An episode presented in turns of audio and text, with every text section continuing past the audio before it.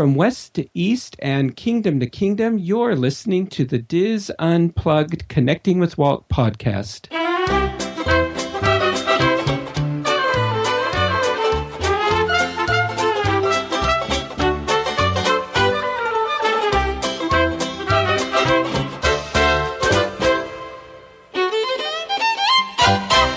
Connecting with Walt is brought to you by Dreams Unlimited Travel, experts at helping you plan the perfect Disney vacation. Visit them on the web at www.dreamsunlimitedtravel.com. Hello and welcome to episode 11 of the DIS Unplugged Connecting with Walt podcast. I am your host and DIS historian, Michael Bowling, and I'm joined by my co host and producer, Craig Williams. Craig, how are you? I'm good. I, I'm I'm great. It it was uh, you know, right now I'm in sunny California. I hope it's sunny California, and I'm uh, soaking in the rays and enjoying some Disneyland time. And life could not be better. That's great. Have you peeked over the wall yet to see the the raising of Fantasyland and the is because they've broken ground now on our Star Wars expansion. Oh yeah, no, I've uh, I've been sneaking around as much as I can with uh, binoculars and some some definitely zoom lenses and really just trying to be inconspicuous about how much I'm spying on everything that's happening. Yes, as, as, you, as you're standing on the trash cans and exactly and all that. Anyway, great. Yeah, it's um, it's it's exciting what's going on in the park. No, it is, and it's uh, you know, obviously we're we're not recording this right now while we're out there, even though we're both there together, and we easily could have done this. This is a little bit in the future, but uh, no, I'm I'm very excited to to see everything that is happening. Uh, with the park right now and see this transition. Uh, since over the past couple of years, I've been able to watch uh, watch Disneyland kind of move through just just a lot of the same. So I my first visit since I was a little kid and taking some time off for it and coming back, Cars Land was already there along with um, along with the Buena Vista Street. So this is the first time I'm going to be watching like real construction happening and real progress being made. So I'm very excited about it, seeing where it's yeah. going and you'll get to see basically uh, Disney Hollywood Studios completely transformed into a new park. I, I know that's that's also something that I, I, don't know if I'm ready for it, but it, it's coming. So uh, again, as of the time that we're recording this, hasn't quite happened yet. But by the time this is released, it we were saying goodbye to Lights Motor Action and Honey yeah. I Shrunk the Kids Playground. My Catastrophe favorite. Canyon. That was a shock to see the photos when yeah. they released that. That it is just leveled. I know, and, and no trace of it. And the worst part is, uh, like Rhino and I were constantly saying, you know, we uh, we really should get over there and and look at it and kind of document it because a bunch of other websites were were doing a much better job at it than we were. Hmm. but uh, you know, we we have so much on our plate that there's only so much time to to climb the steps of lights motor action to to look down upon uh, where Catastrophe Canyon was, and then all of a sudden, before I knew it, it was completely gone. yeah. like I didn't even get to see it one last time. Yeah, I'm but, trying to figure out what they're going to do with Walt's plane. I know that's, that's the one thing I'm most concerned about.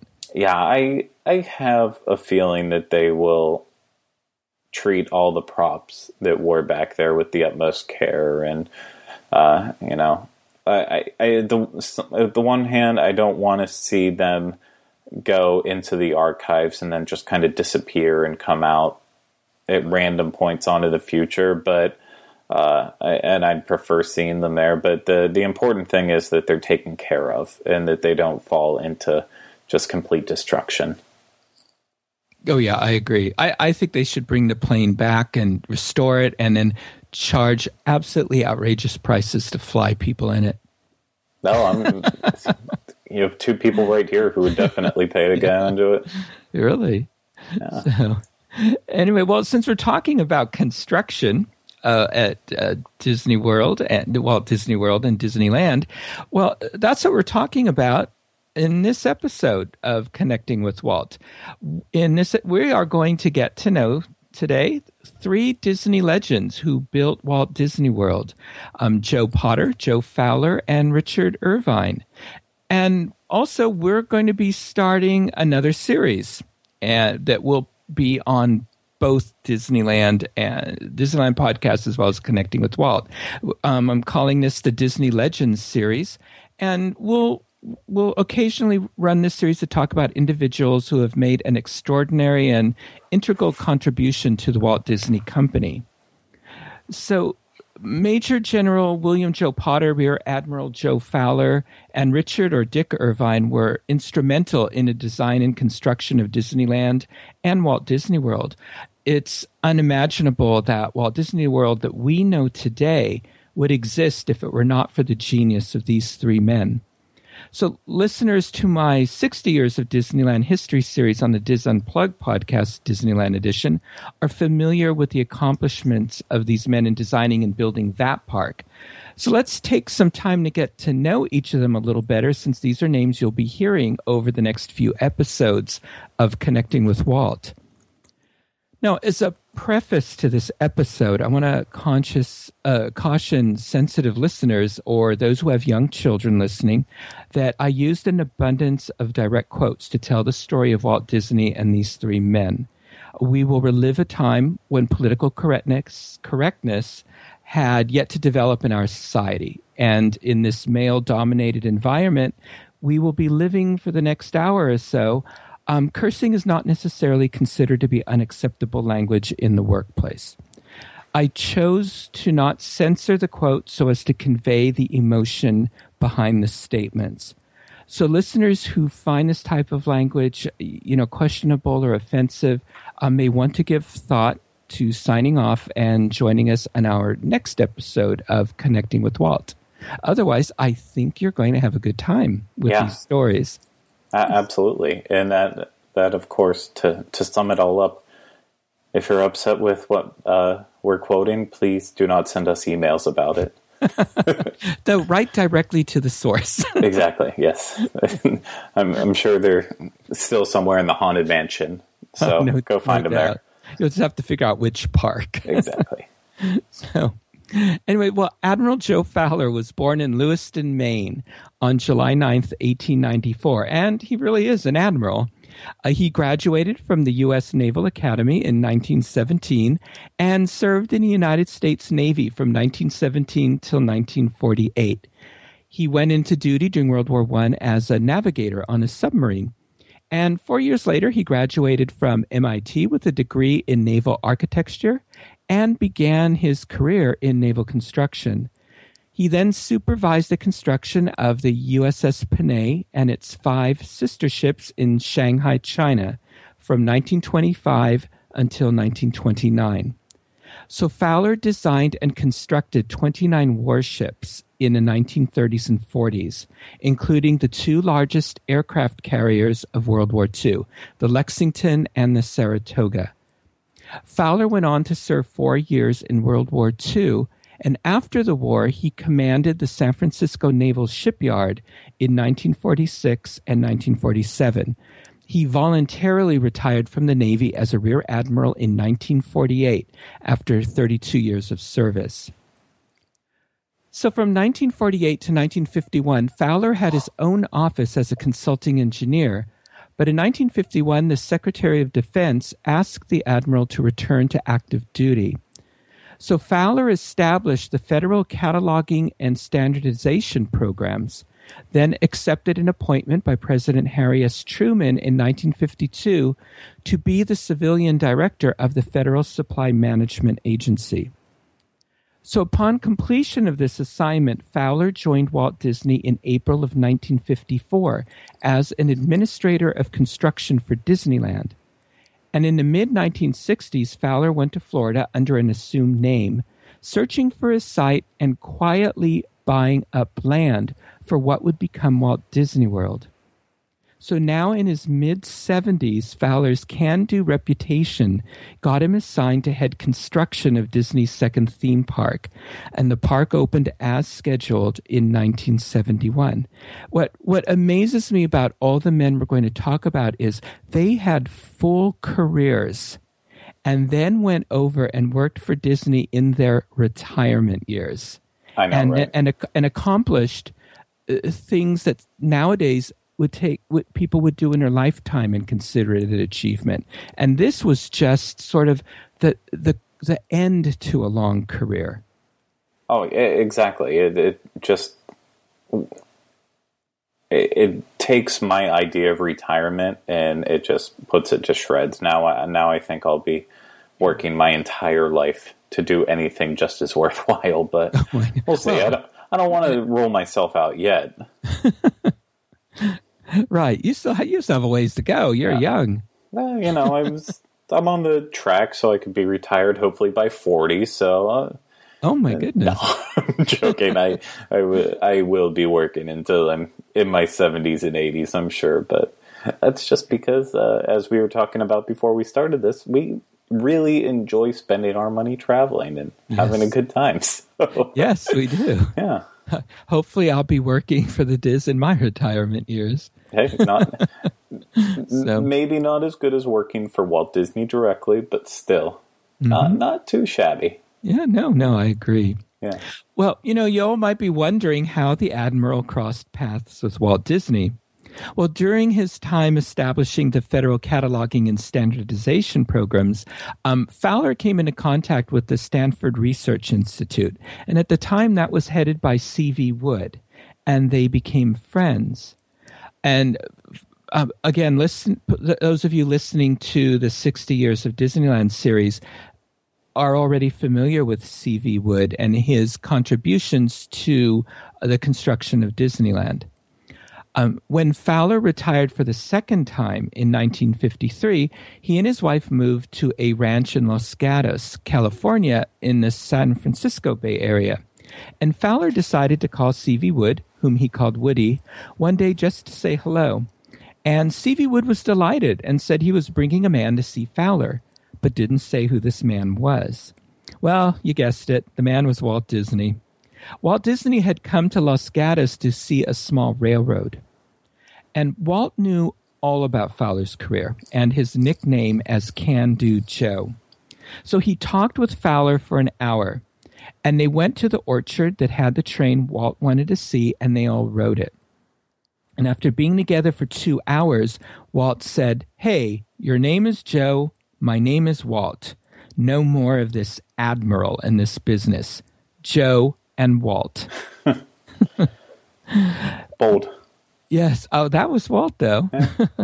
so he, uh, one of his greatest traits was he could talk to anybody and hold his own, whether it was a five-year-old child or the head uh, of one of the most powerful countries on the planet, yeah.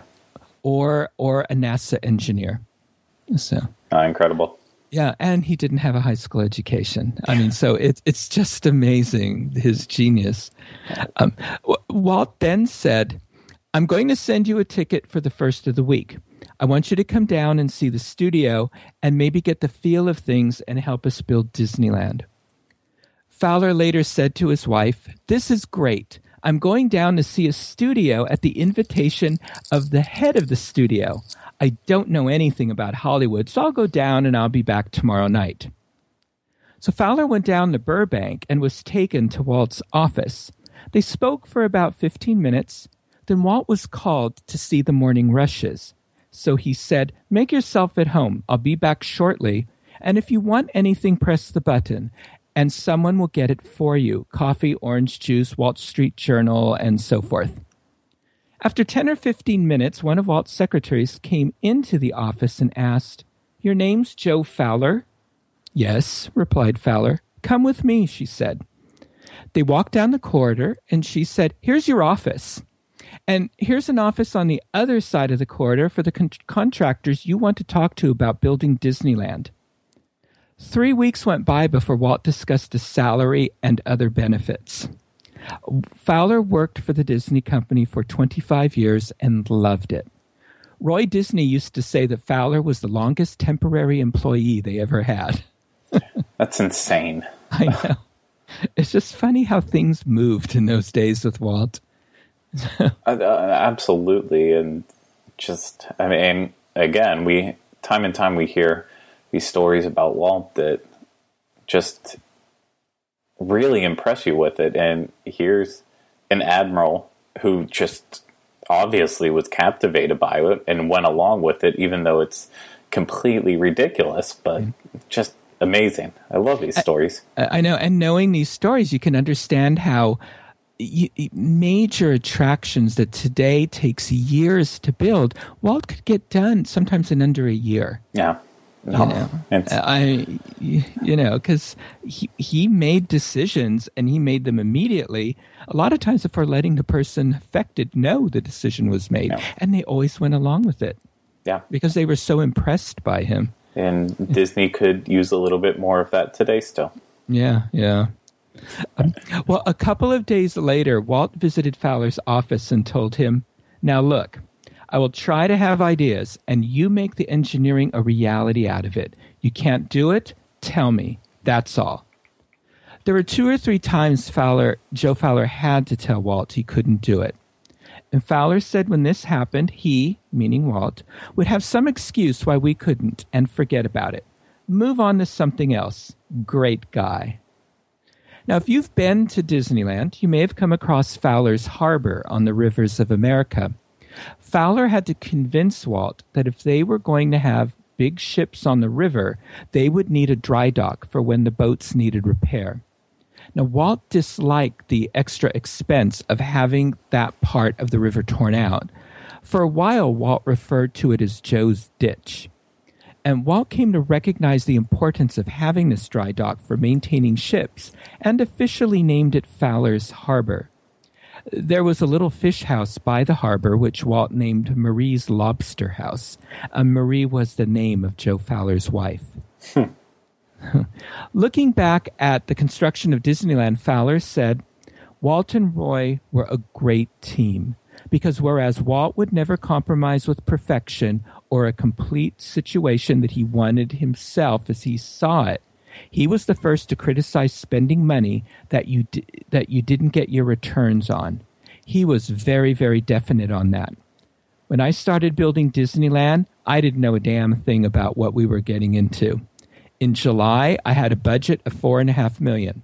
That was before we had any plans at all. And in September, it went up to seven.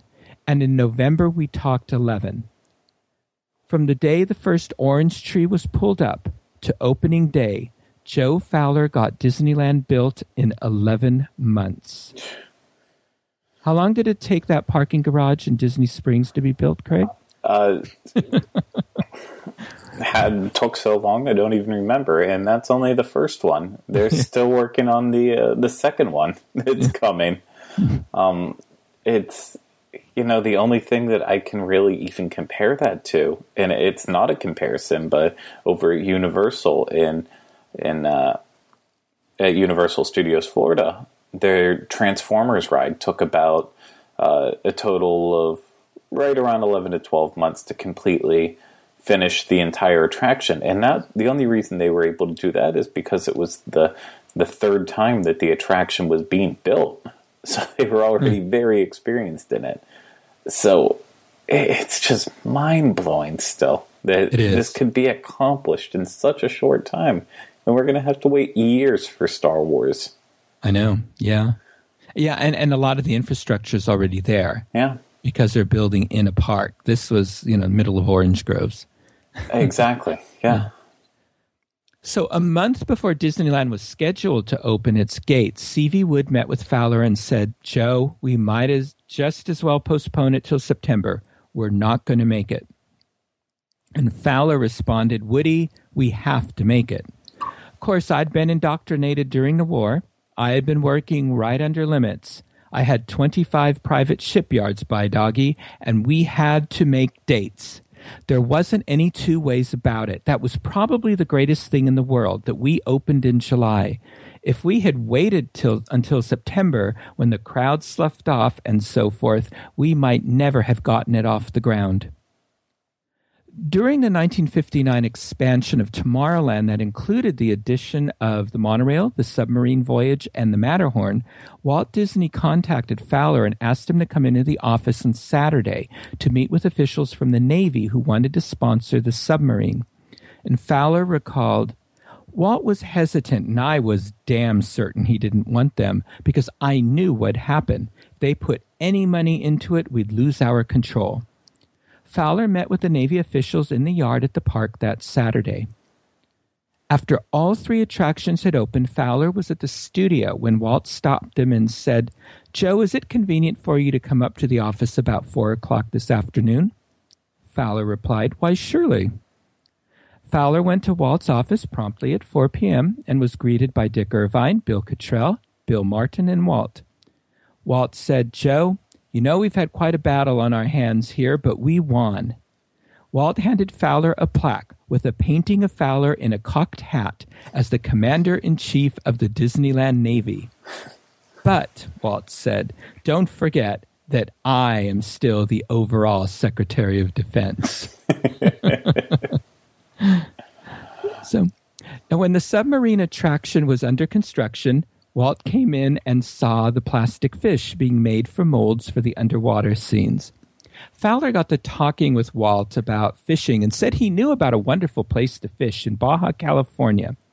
Joe suggested they take the company plane down there and catch a marlin, and it would make a wonderful model for the submarine voyage. Fowler went on to say how they could wrap the fish in oilcloth and lay it on the aisle and fly back to Burbank. Walt thought that was a good idea. About three days later, Fowler received word from Lillian Disney through designer Emile Kuri. By the way, Lily wants you to know if you, Joe Fowler, put a stinking fish in that goddamn plane, she'll never ride in it.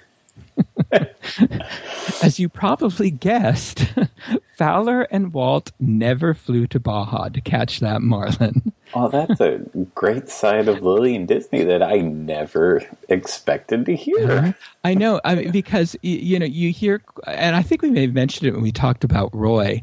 Uh, you know that Roy said Lillian was complimented Walt so well because she let him know what she let him know that whatever he wanted to do was pretty much okay. Yeah. She was okay with it, but she actually was a very strong woman. Oh, yeah. And um and you sort of had to be you know, I think, to deal with Walt. I mean, when he wanted to build the Carolwood Express in the backyard and it was going to ruin her um, her flower beds, I mean, Walt had to draw up a right of way contract and everything, uh, and an agreement that the every it wouldn't harm the flower beds or that they'd be restored. Yeah, I mean, she could only she could only be one of two ways to really deal with them. She could stand her ground or she could just give in to absolutely yeah. everything and be like that. But it's fun to hear that uh, she she does stand her ground. Um, yes, yes, she did. Very Definitely. empowering. Now, although Walt Disney didn't live long enough for the groundbreaking of the Florida project, he and Joe Fowler traveled all over the property in a Jeep. And Fowler remembered, oh, he loved it. He wanted to see how it would be, the appearance, the sight of the Magic Kingdom from the top of the Contemporary Hotel. So we got him the biggest crane in Florida, and the two of us got in a bucket and they hoisted us straight up to simulate the place of the lounge. I was up in the air hanging on, hoping to get down, and he was an enthusiastic old fool. Oh, that scares me just thinking about it. Yeah. but I can just see Walt delighted up there, pointing out to, to, Admiral Fowler, and that's where the castle is going to be, and that's where the, the Rivers of America is going to yeah. be, and that's you, you know, so yeah, it's one of those moments where only they know about it. It's yeah, cool. Yeah. Um, so Fowler recalls the last day he spoke with Walt. He was a remarkable man. You know, the day before he died, I was operating Disneyland as well as WED and they said, Joe, can you come up to the studio? Walt wants to see you. Walt was in the hospital right off the studio, and he was in a reclining bed, and he had cancer. He had been reviewing for two hours all that we had planned, even Epcot, and to this day it was almost built exactly the same as he planned. He died the next day. He was planning right up to the very end, all hours till he passed away. What a man! What a man! During Walt Disney World's construction, Fowler held multiple titles in Walt Disney Productions. He was Walt Disney's Productions Senior Vice President of Engineering and Construction, Chairman of the Board for WED Enterprises, which is now Imagineering, and Construction Director for Disney's Buena Vista Construction Company. All while being retired.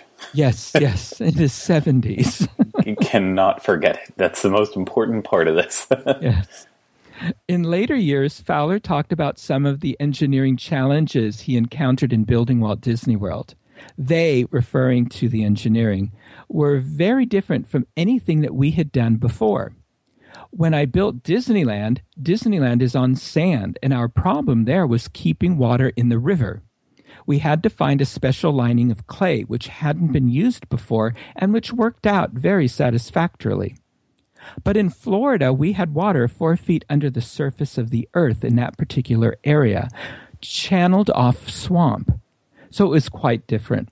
And then, of course, we went to the extent of drill testing every area where we'd have buildings or the monorail or weights superimposed on the earth, which was damn expensive. I suppose we spent three or four million dollars just testing, but we couldn't afford to do otherwise. You know, Florida has been noted for its areas where unexpectedly there'll be a sink.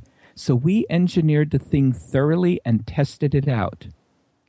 As far as compacting, which we did in all our areas, getting the compression to 95%, compactors hadn't been heard of in Florida. And the contractors couldn't understand it, but we insisted upon it.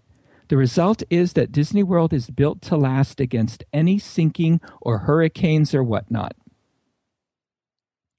Joe Fowler retired from the Disney Company in 1978 and passed away on December 3rd, 1993 at the age of 99. So I think that that retirement of his kept them going much longer. Oh, absolutely. but it's kind of I mean, good for him that even after he was allowed to second retire, he still made another 21 years after that. It's That's right. What a life. Now, in honor of his many years of service to the Walt Disney Corporation, a riverboat in Walt Disney World's Magic Kingdom was named the Admiral Fowler. During a rehab of the boat, it was dropped as a crane was lowering the boat onto blocks. The damage was deemed too severe to repair, so the Admiral Fowler was salvaged for its parts. In 1999, six years after the passing of Admiral Fowler, the green paneled Magic Kingdom 1 ferry boat that transports guests across the Seven Seas Lagoon to the Magic Kingdom was renamed the Admiral Fowler. Joe Fowler was named a Disney legend in 1990. Interestingly, he has not yet been honored with a window on Main Street. We'll hear more about Admiral Joe Fowler's remarkable achievements during the construction of Walt Disney World in future episodes of Connecting with Walt. Yes. Huh. So I, he, he's the only one uh, out of the um, builders that doesn't have a window on Main Street. I was really shocked. Yeah, it's seems like an oversight. It does. Well, it doesn't seem it, it is an oversight. yeah, but no, what what an incredible, incredible person in Disney history, and uh, no, it, it is. I, I am happy that his name is still on one of the ferry ships, uh, and that you know, as as long as that one's running on a daily basis, even though people may not know what it's named for, know his story, which you're doing a great job of trying to get out there. He, even if they don't know it, it, the legacy is still living on every time it goes back and and forth across there, taking people to the park. And but then again, there's still two other ships and uh, two other people in the story that we have today. So that's right. Yeah, our, our next our next Disney legend we're going to talk about, who helped build Walt Disney World, is Major General William E. Joe Potter, and the general was born in Oshkosh, Wisconsin, on July seventeenth, nineteen oh five. And during World War II, Potter directed logistical planning for the invasion of northern France, a transportation operation nicknamed Red Ball Express. After the war, he served in Washington, D.C. as Assistant Chief of Engineers for Civil Works and Special Projects. In 1956, President Dwight D. Eisenhower appointed Potter to serve as governor of the Panama Canal Zone. And Potter was responsible for governing a community of more than 40,000 people, as well as services including education, military, public health, medical care, fire and police protection, and the postal system. At the end of his tenure as governor and after 38 years with the United States Army, uh, Potter retired as Army Major General in 1960. And in his long career, he had been decorated with the Distinguished Service Medal, the Legion of Merit, the Bronze Star, and the Croix de Guerre. Soon after his retirement, he became executive vice president of the 1964-65 New York World's Fair and was responsible for handling the construction of the federal and state attractions. These included 26 state pavilions and the $17 million United States pavilions. So, you know, a nice little job, part time retirement job. yeah, of course. oh, goodness. Yeah. During the World's Fair, Joe Potter met Walt Disney, who had provided attractions for four pavilions at the fair. Walt was immediately impressed with Potter and wanted him on his team for the Florida project to oversee the early construction phases of the project. So Potter observed that Walt Disney and Robert Moses, who was the president of the New York World's Fair, were alike. They despised people with reluctance or a negative attitude. They were tougher than hell. They had goals that defied problems, such as the lack of money, and they were both geniuses. Potter also said of Walt Disney, It didn't take you long to realize that Walt was a beginner of things, not a finisher. Potter remembered traveling with Moses to Burbank, Around 1962 or 63, Moses and I went to the studios to look at a slide presentation of the Hall of Presidents presented by Jack Sayers, who was the vice president of corporate sponsorships. Then we put Walt in touch with the state of Illinois, but that person was more interested in saving dollars by cutting down the number of presidents, and they ended up with just Lincoln. And this is a little different from the the accepted story, and the one I shared when I taught on the Disneyland show, and I mm-hmm. talked about the World's Fair, in that uh, the state of Illinois waited so long before they really uh, voted the money for the pavilion that the only time that Walt had was just enough time to build the one figure, even though he had originally wanted to build what we now know as the Hall of Presidents. Yeah, I want to say I've heard that somewhere else before too. Besides your segment, obviously, I I, I want to say it was even touched upon whenever uh, we were at the Destination D event yeah. this past time. Or because uh, wow, it's been a while now, but last yeah, orig- originally, what became the Hall of Presidents was going to be on Liberty Street behind yes. Disneyland's Main Street, USA. One day, maybe. I d- I don't think so. Please. I want Edison Square. oh, I would love Edison Square. Um, Potter also recalled the day he was hired by Walt Disney. Around the end of 1964, Sayers asked me if I'd like to work for Disney. In January 1965, I went to California and saw Card Walker, Don Tatum, Joe Fowler, and Roy Disney. Later, I heard that Walt was told by Roy, what the hell do you want a goddamn general in the outfit for? Roy had not been consulted. It was one of the few times when Walt didn't consult Roy. I was on Walt's personal payroll. January 1st, 1966 would mark the end of my contract for the fair. Having built the fair, I didn't want to tear it down. I asked Walt, When do you want me to join? He said, whenever Mr. Moses will let you go. I told Moses about the deal and he let me leave on September 1st. I joined Disney on September 27th, 1965. I had my office opposite Walt's corridor. No, we've got to, when when we go to the studio, Craig, someday we've got to look for all these places. Yeah, exactly. We need to start uh, mapping everything out and yeah. planning on when we can break away from our group and yes. actually uh, actually start finding all these little hidden places. Oh my gosh, that's tomorrow. At this yes, point, that we'll be doing it that. Is. It is a surprise. yeah, it's insane. Potter immediately got to work on the Florida project. At the end of October, he and Disney's general counsel, Robert Foster, traveled to Florida to view the site for the Florida project. Um, Moses and Foster viewed the property by helicopter and walked over the ground. Potter was still in Florida on Sunday, October 1st, when the news broke that Disney was the mystery company purchasing the land in Central Florida. Potter recalled this event. We were under assumed names, and I called the company from a phone booth in order not to be overheard. The premature news hurt us in 200 or 300 acres, where the prices went up from $183 before the news to 100 to $1,000 after.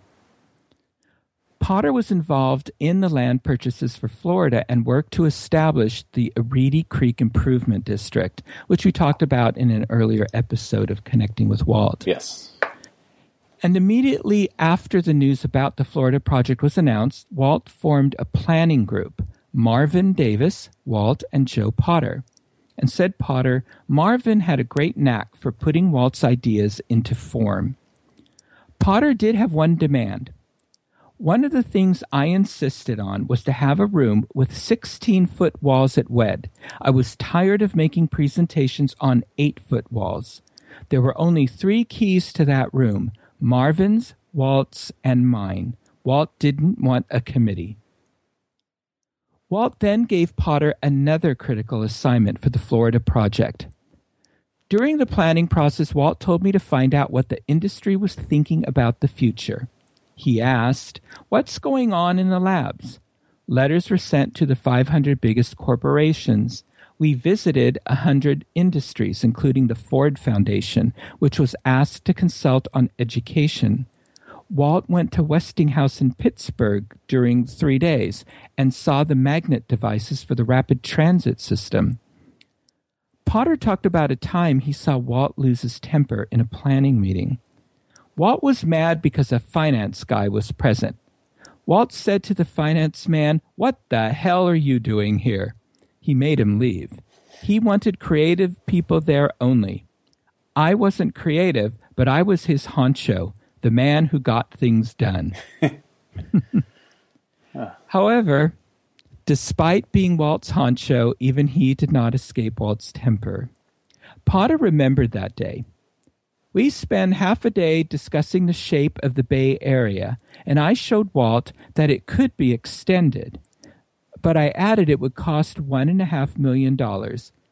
He exploded. God damn it, Potter. Why do you waste time talking about unimportant matters? For ten days he wouldn't talk to me when passing me in the hall. Then on Friday, I got a call from Tommie Wilck, who's one of um, Walt's secretaries. Yep. Walt would like to have you come over at four and chat a while. Walt talked about people in the company, how he met them, and what contributions they made. Tommie called me again on Monday and we talked again.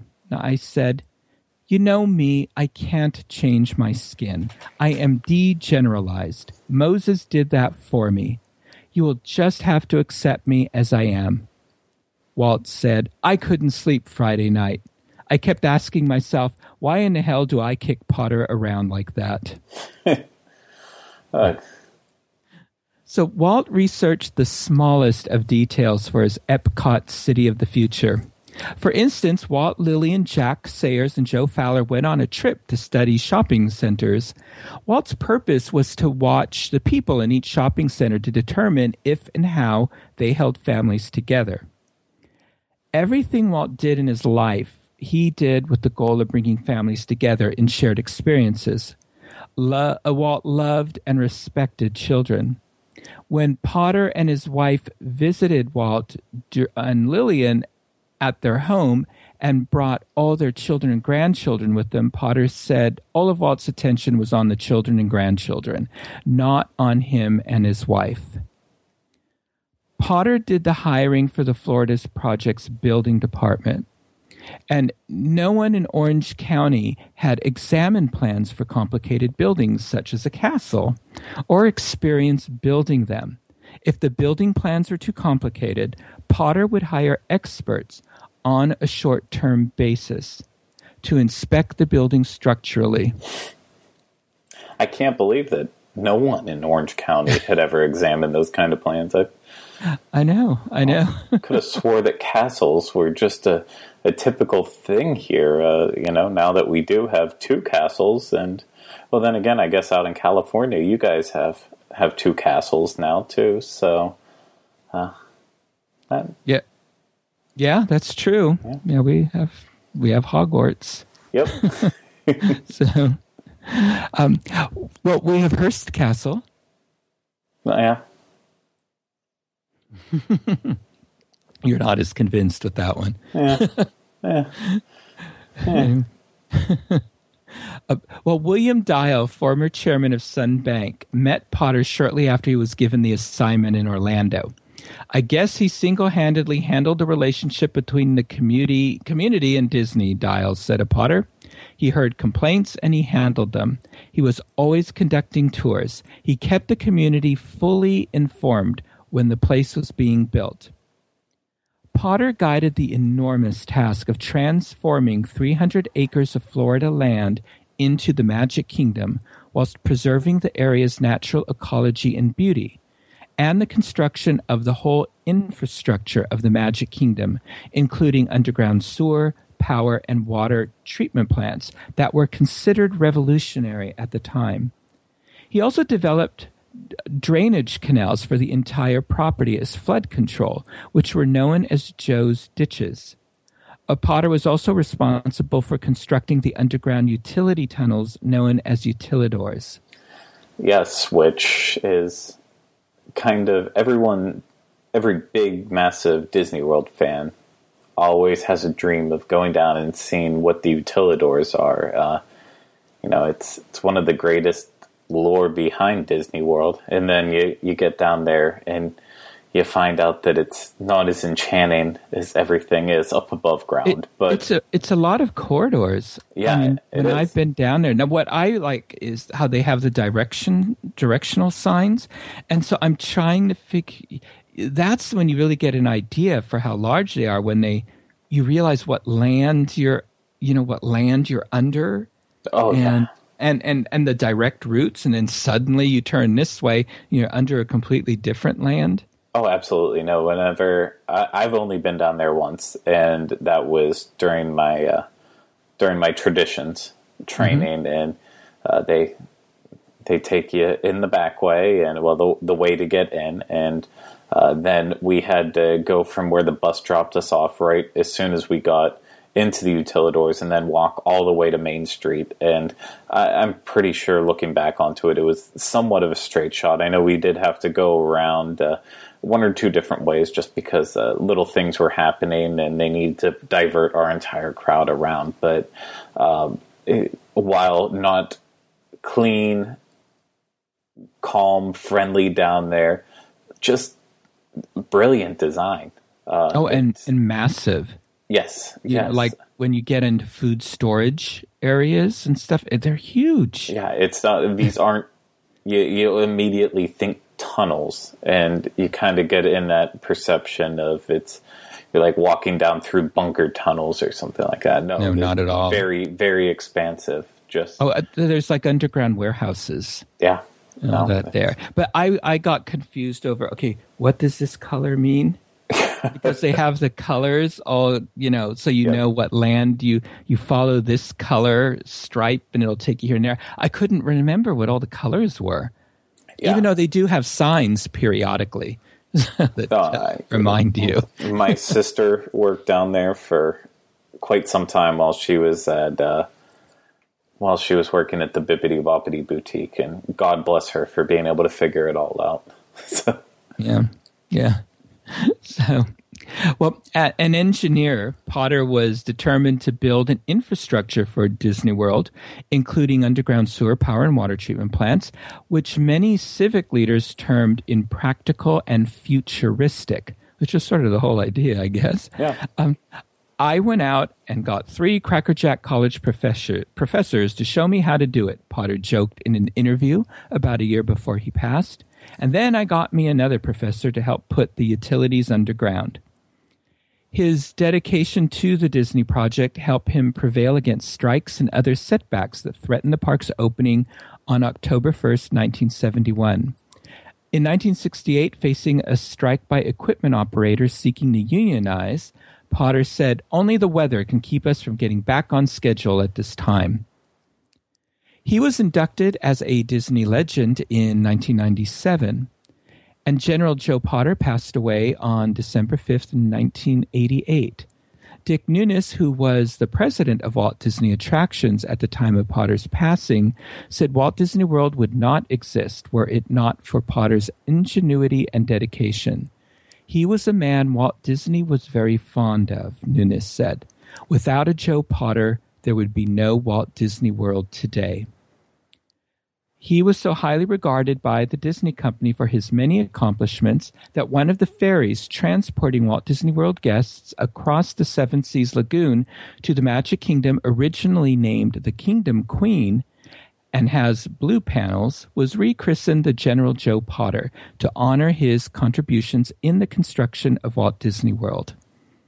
A window above the confectionery on the Magic Kingdom's Main Street, USA, is dedicated to Joe Potter.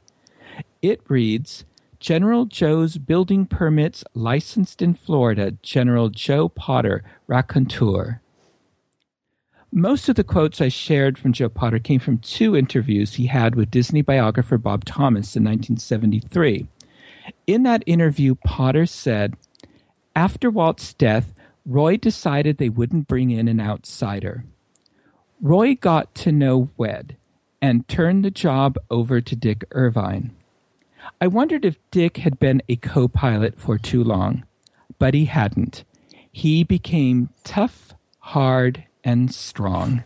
Uh, and before we move on to Richard Irvine, uh, mm-hmm. I, I, think it's one other thing that I found uh, from time to time, especially whenever you're you're sending me the scripts, everything we're going to cover. Obviously, I try to do a little bit of my own research too, and a lot of times it always takes me to Orlando Sentinel articles, mm-hmm. and so you know, it goes all the way back. And uh, so I, I, stumbled upon his obituary too. And one of the, the coolest things I found from that came from uh, an, another person involved in Sunbank.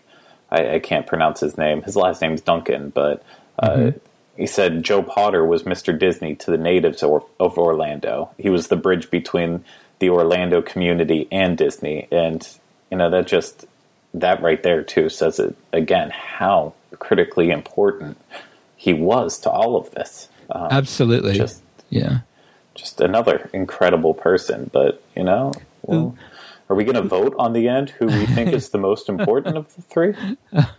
well, well, and again, it, he built the the the, Dis, the Walt Disney World infrastructure and and Magic Kingdom in his retirement years. Yeah. Again, just it's just flabbergasting. Yeah. And I just I wonder if he never well, obviously he he would have never popped up on Walt Disney's radar if it wasn't for the 64 World's Fair, but it, it's just the Epcot that we have today obviously isn't the the Epcot that Walt wanted us to have, but I wonder how much of that then really was heavily influenced through through Potter, just since it was it seems to be very similar to the World's Fair that that he helped.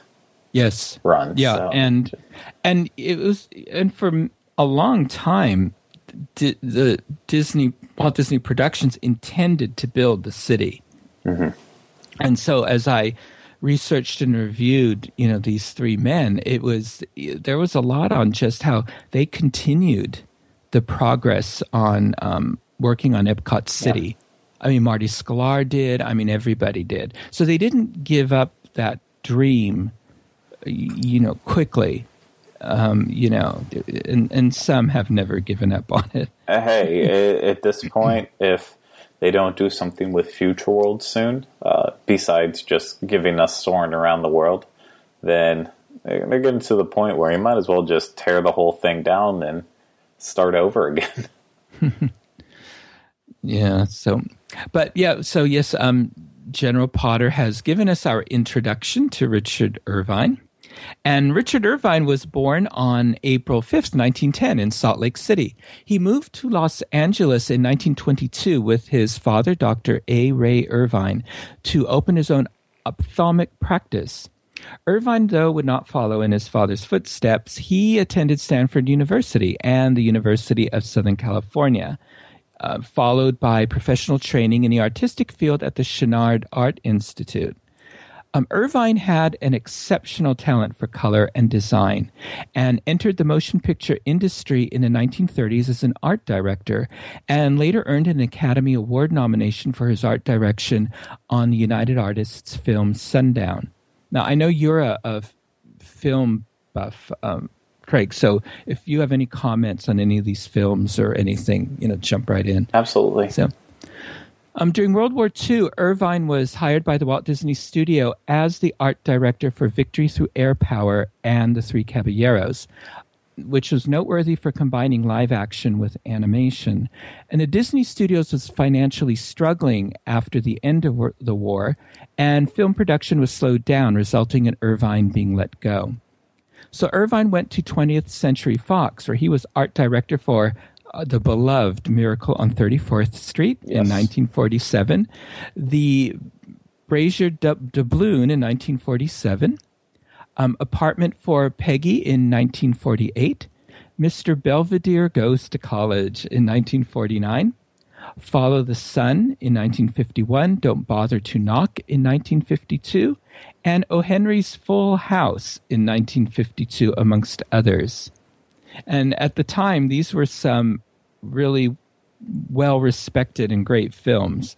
Oh yeah, so. no, and I think every Disney fan now that listens to this will now have a greater appreciation for Miracle on 34th Street the next time uh, they watch it because now you can kind of say it's slightly a Disney movie That's that right. involves That's Christmas. Right. We'll we'll always find an excuse to to say it's related to Disney. Now, in the 1950s, Walt Disney was seriously beginning his planning of a theme park, and Walt consulted with architects who told him to use his motion picture people because they really understand what he wants to do a lot better than architects will. So Walt contacted a few studios until he spoke with Lyle Wheeler of 20th Century Fox. And Wheeler recommended a person with an architectural background from USC who also studied at Chouinard and was the perfect combination of architect and artist. Dick Irvine. Walt replied, Well, I know him. I worked with him on a few films during the war. so, in an interview with Richard Hubler in 1968, Irvine said he, meaning Walt, already had the stagecoaches built. He had the little man on display. He had a little concept sketch of a little park done over there for the studio, which was what they called Little Man. Mm-hmm. When Walt hired Irvine, he assigned Irvine to be his liaison at the architectural firm Pereira and Luckman, who had been retained as architects for Disneyland. This firm was looking at a site in Palos Verdes and was doing a contour of the map. Walt went to look at what they were working on, and Walt decided if his ideas were going to get properly developed, he should start his own staff before going to an architect. Should start with his own staff before going to an architect. And Irvine was eventually put in charge of the team of designers, artists, architects, and engineers planning and developing Disneyland. Walt relied on Irvine to find the right people and resources to make his visions a reality. And Irvine recalled working with Walt. Every time he'd come over to WED, he'd come over to my office first and sit down and have a cup of coffee and explain things that he wanted. And he would use me to try and get new talent for him, sort of a casting director, I guess. Dick and Walt both had experience with the concept of storytelling in a real place and experience in filmmaking, so the process of designing Disneyland was really no different than the development of an animated feature. So Irvine explained the process. The way would work is that we would get together at a shirt sleeve session and kick ideas around for from four hours to six hours to all day. We used to have storyboards and we would make a list of ideas and concepts. Nothing was really pinned down except that what would people need? What would they do? What kind of entertainment would they have? All the needs for the public that would have to be contemplated going into this park. We would write our ideas out on squares of paper, put them up on a board, and Walt come down in the afternoon and sit there and look at them and juggle them around. And eventually it evolved. Imagineer and Disney legend Bob Gurr said of Irvine, he was a crucial guy and he understood the big picture instantaneously. He never explained anything to anybody. But it was like whatever Walt started to say, Dick understood it instantly and could read back to Walt what's going to work, what's not going to work. Yeah, and I mean that just that a lot of that impact is going to come from uh, being an art director. I mean, in that role, you're really you're you're the one who is making sure that the theme really, really stays all together in terms of a visual sense, mm-hmm. and um, it's you know it, it's one of those things. Uh, in talking about building a theme park, like we did way back when, whenever we learned about uh, what it goes into being a theme park designer, uh, it's just it's one of those roles that you you wouldn't really think that an art director would have that much of an influence, but in a way, they they really are extremely crucial to something like that. Oh, whenever you're whenever you're looking towards filmmakers to actually put something together like this. Oh, absolutely. And now that I think this is standard practice. Oh, it, for theme parks, for films, for you know anything. Yeah, it has to be. Mm-hmm.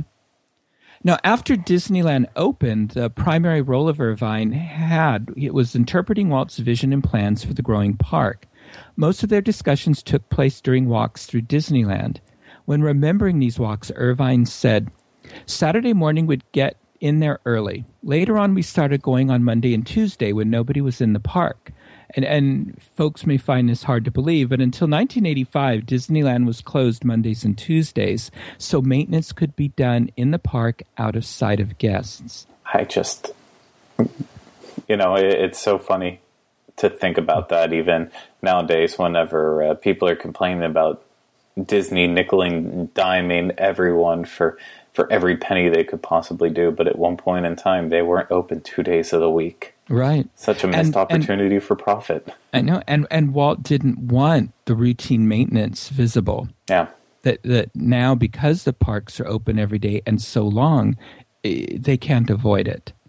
Yeah and that's you know i I, I know it is essentially unavoidable, but that's one of the things that I I do have to applaud Universal because I think they kind of took that mindset going in in with it that uh, a lot of their rides don't ever go down for this kind of uh, work and upkeep and maintenance and and really the only things that ever do are the water attractions just because uh, it's obviously working with water. It's, it's a whole different game. So, uh, at least in a way, uh, Universal is kind of carried on that maintenance would never happen uh, during during working hours whenever possible.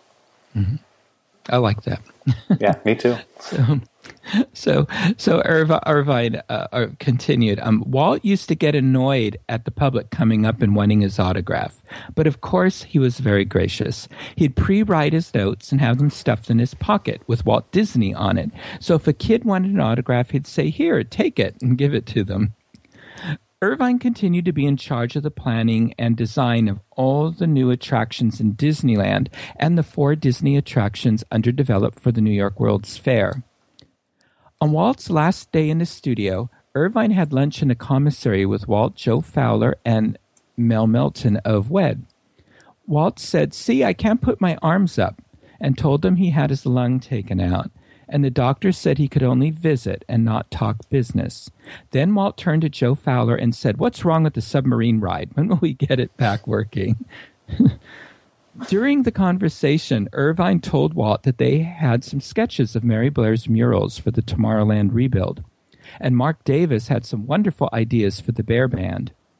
At the end of lunch, Walt asked Irv if Irvine would drive him over to WED. On the way, Irvine and Walt talked about the Tomorrowland building finishes and Mary Blair's murals. WED was looking for maintenance free materials, and Irvine was recommending to use tile in the mural. Walt said, Good, that's the way to go. Walt looked over Marc's concept art and chatted with Marc. Walt was disappointed to hear the pirate audio animatronic figures had been taken down for some minor adjustments. Walt did look at the mock up that was set up for the Rocket to the Moon attraction pre show and discussed his ideas for it. Then he asked Irvine to take him back to the studio. Irvine recalls, so I took him back. As they came upon the studio gate, someone put their head in the window and said, I'm sorry that you've been sick, Walt. I'm glad to see you back, or something like that. And Walt said afterward, I don't want anyone to ask me how I feel. That was typical. He never wanted to think of himself, I think, in relation to people that felt sorry for him or anything like that. I dropped him off and he said, I'm going to Palm Springs for the week and I'm going to have some checkups and then I'll be back to see you. That was the last time I saw him. Following Walt's passing, Roy O. Disney gave Irvine the primary responsibility for the master planning, design, and show development of Walt Disney World. In July 1967, Irvine was appointed Executive Vice President and Chief Operations Officer of WED Enterprises. Irvine and Roy Disney worked to adhere to the plan and vision Walt had for the Florida project, but encountered numerous challenges and plan changes. Without Walt, Irvine had to make decisions that might not have been the same as Walt would have made, but rather work to make decisions the way Walt would have made them. In a 1973 interview with Bob Thomas, Irvine said, I often wonder what would have been done differently if Walt had been alive. You know darn well it would have been entirely different from what we did do. Before his passing, Walt had charged Marvin Davis to gather some information and make some initial designs for his concept of Epcot, Despite Davis's immense skill and talent, Walt knew Davis couldn't work it through to the final version by himself, whilst over, also overseeing all the ancillary and resort amenities, including a new and larger Magic Kingdom. So Walt pushed to have WED continue to develop the theme park, and Walt would develop another group to work on his Epcot concept. So when the time came to design the hotels for Walt Disney World, Irvine contacted Welton Becket, who had worked with Walt in designing the New York World's Fair pavilions for Ford and General Electric. Beckett understood Walt, Walt's ideas, and Walt's way of working. So Roy supported Irvine in this decision because he also understood they couldn't do it all and needed to recruit someone with expertise. Roy Disney ultimately canceled Walt Disney's Epcot City and shelved the original plans for the Florida project, then selected Irvine to design a new master plan for a vacation kingdom, a plan that was mostly followed up until the mid 1980s. I can't imagine whatever changed in the mid 1980s to, to set that all astray. I, I think we started to see the original designers retire. Yeah, and probably has a little little bit to add in there, and then uh, yeah, and then uh, and then good Ron old Michael Miller. Eisner. Yeah, Ron Miller left, and Yeah. Michael Eisner came in. Yeah, Yeah. sounds about Well, right. I, I should say Ron Miller was um, asked to leave. yeah, Yeah, let's, So let's not try to church it up here. no, no. Um, being an alumnus of the Chouinard Art Institute, Irvine had great interest in Walt's California Institute of the Arts project. Um, Irvine said, we we started out in WED. Walt had a city of arts concept, a community of the arts, where the students would not only have a lot of motivation, they would see the practical experience and application, as well as all the theory we laid out preliminary ideas of what Walt's City of Arts might be in relationship to the art school, the residences, etc. Again, thinking of a place where the public and the students could be exposed to each other. Richard Irvine and his wife Anne worked to form the Disney Artists for Cal Arts, whose annual art show raised substantial funds for scholarships and student loans for Cal Arts. Richard Irvine retired from WED Enterprises in 1973 due to a heart condition, and after a lengthy illness, Irvine passed away on March 30th, 1976. Not only does Irvine's legacy live on in his designs and development of Disneyland and Walt Disney World, nine of Irvine's ten children went on to work for the Walt Disney Company. His daughter, Maggie Irvine Elliott, was Senior Vice President of Creative Administration for Walt Disney Imagineering until her retirement in 1994. His daughter in law is noted Imagineer Kim Thomas Irvine. Said Maggie Irvine Elliott of her father, Unfortunately, my father never got to see Walt Disney World open due to a long illness, which was really sad but lots of people gave him wonderful reports on how well it did. Of course, his first love was Disneyland. Strictly Disneyland, Richard Irvine once said. As a matter of fact, when I went to work for Walt on Disneyland, that was it. I left the motion picture business. I never went back to it, never regretted it either. The Magic Kingdom's second paddle wheel steamboat the Richard F. Irvine was named in his honor until it was rechristened Liberty Belle in 1996. Subsequently, one of the ferries transporting guests across the Seven Seas Lagoon to the, Ma- to the Magic Kingdom, too, with red panels, was rechristened Richard F. Irvine in honor of Irvine's contributions to making Walt Disney World a reality. Richard Irvine has been honored on windows in both Disneyland and the Magic Kingdom. In Disneyland, above the Disney Gallery, there is a window bearing the names of Richard Irvine and Marvin Davis for their work in designing and planning Disneyland. In the Magic Kingdom, of, above the Plaza Restaurant, there is a window reading Walter E. Disney, graduate of Design and Master Planning. Instructors Howard Brummett, Marvin Davis, Fred Hope. Headmaster Richard Irvine, Dean of Design John Hench, instructors Vic Green, Bill Martin, Chuck Myall. All of these men are honored for their work in designing and planning various areas of Walt Disney World. Additionally, Richard Irvine's father, Alexander Irvine, MD, is honored with a window above Disneyland's Baby Care Center. Dr. Irvine was Walt's personal eye doctor and the founder of the um, uh, Art Institute at the University of Southern California. Richard Irvine was inducted as a Disney legend in 1990.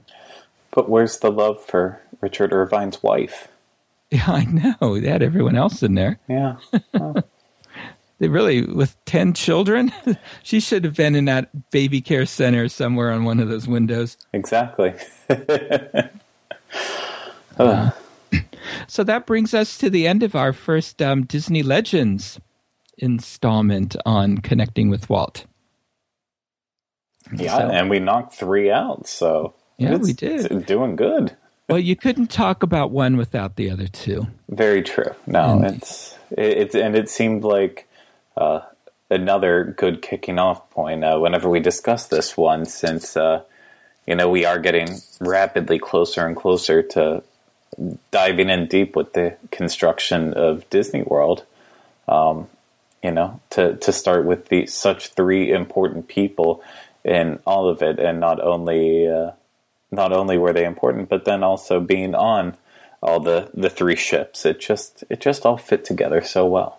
Right, right. So now people will know who they're riding. Yes. When they cross the Seven Seas Lagoon. And if you're ever riding across and you're looking around and you feel like people aren't quite sure of what's happening or uh, if you just want to be bothering people, now you have all the stories to let them know. And, you know, you only have five minutes to, to get out the story for each ship, but That's I'm right. sure you'll be able to manage.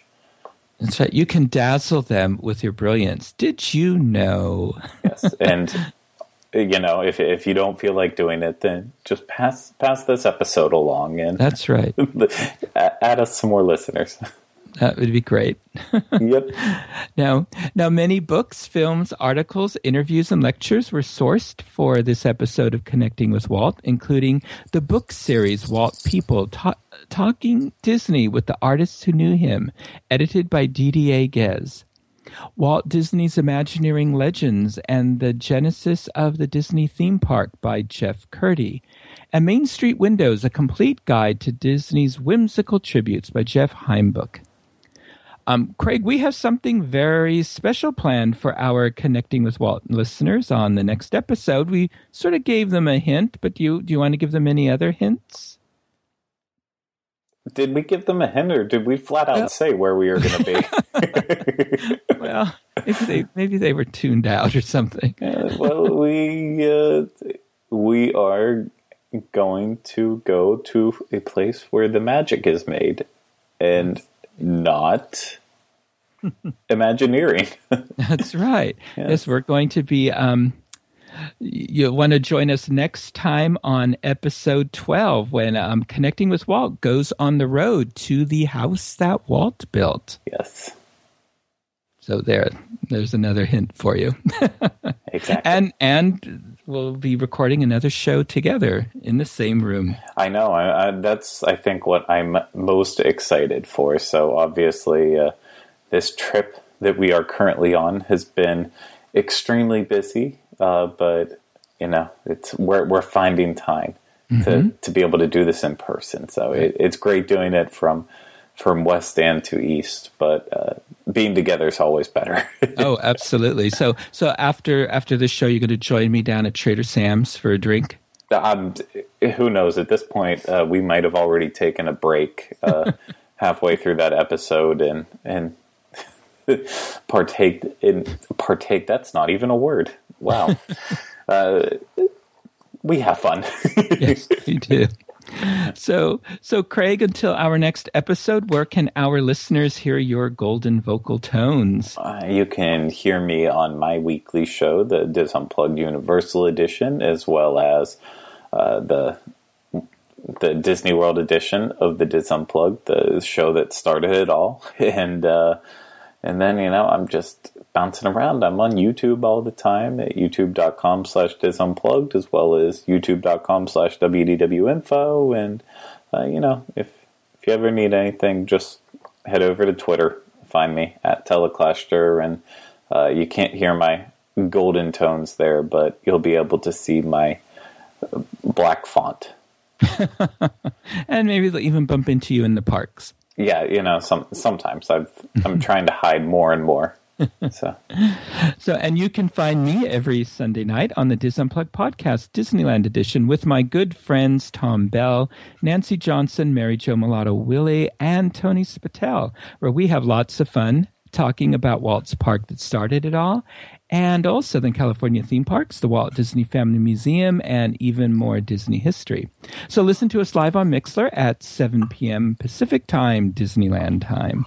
You can download our two weekly shows from iTunes each Monday.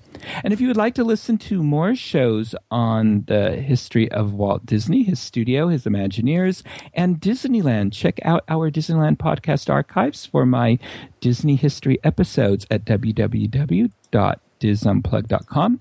You can send me messages at michael at wdwinfo.com. Twitter, I'm at mbowling121. Facebook, Michael Bowling, and Instagram, Michael Bowling the Diz. So thank you for making us a part of your day. And remember, I only hope that we don't lose sight of one thing that it was all started by a man, Walt Disney, and his brother Roy.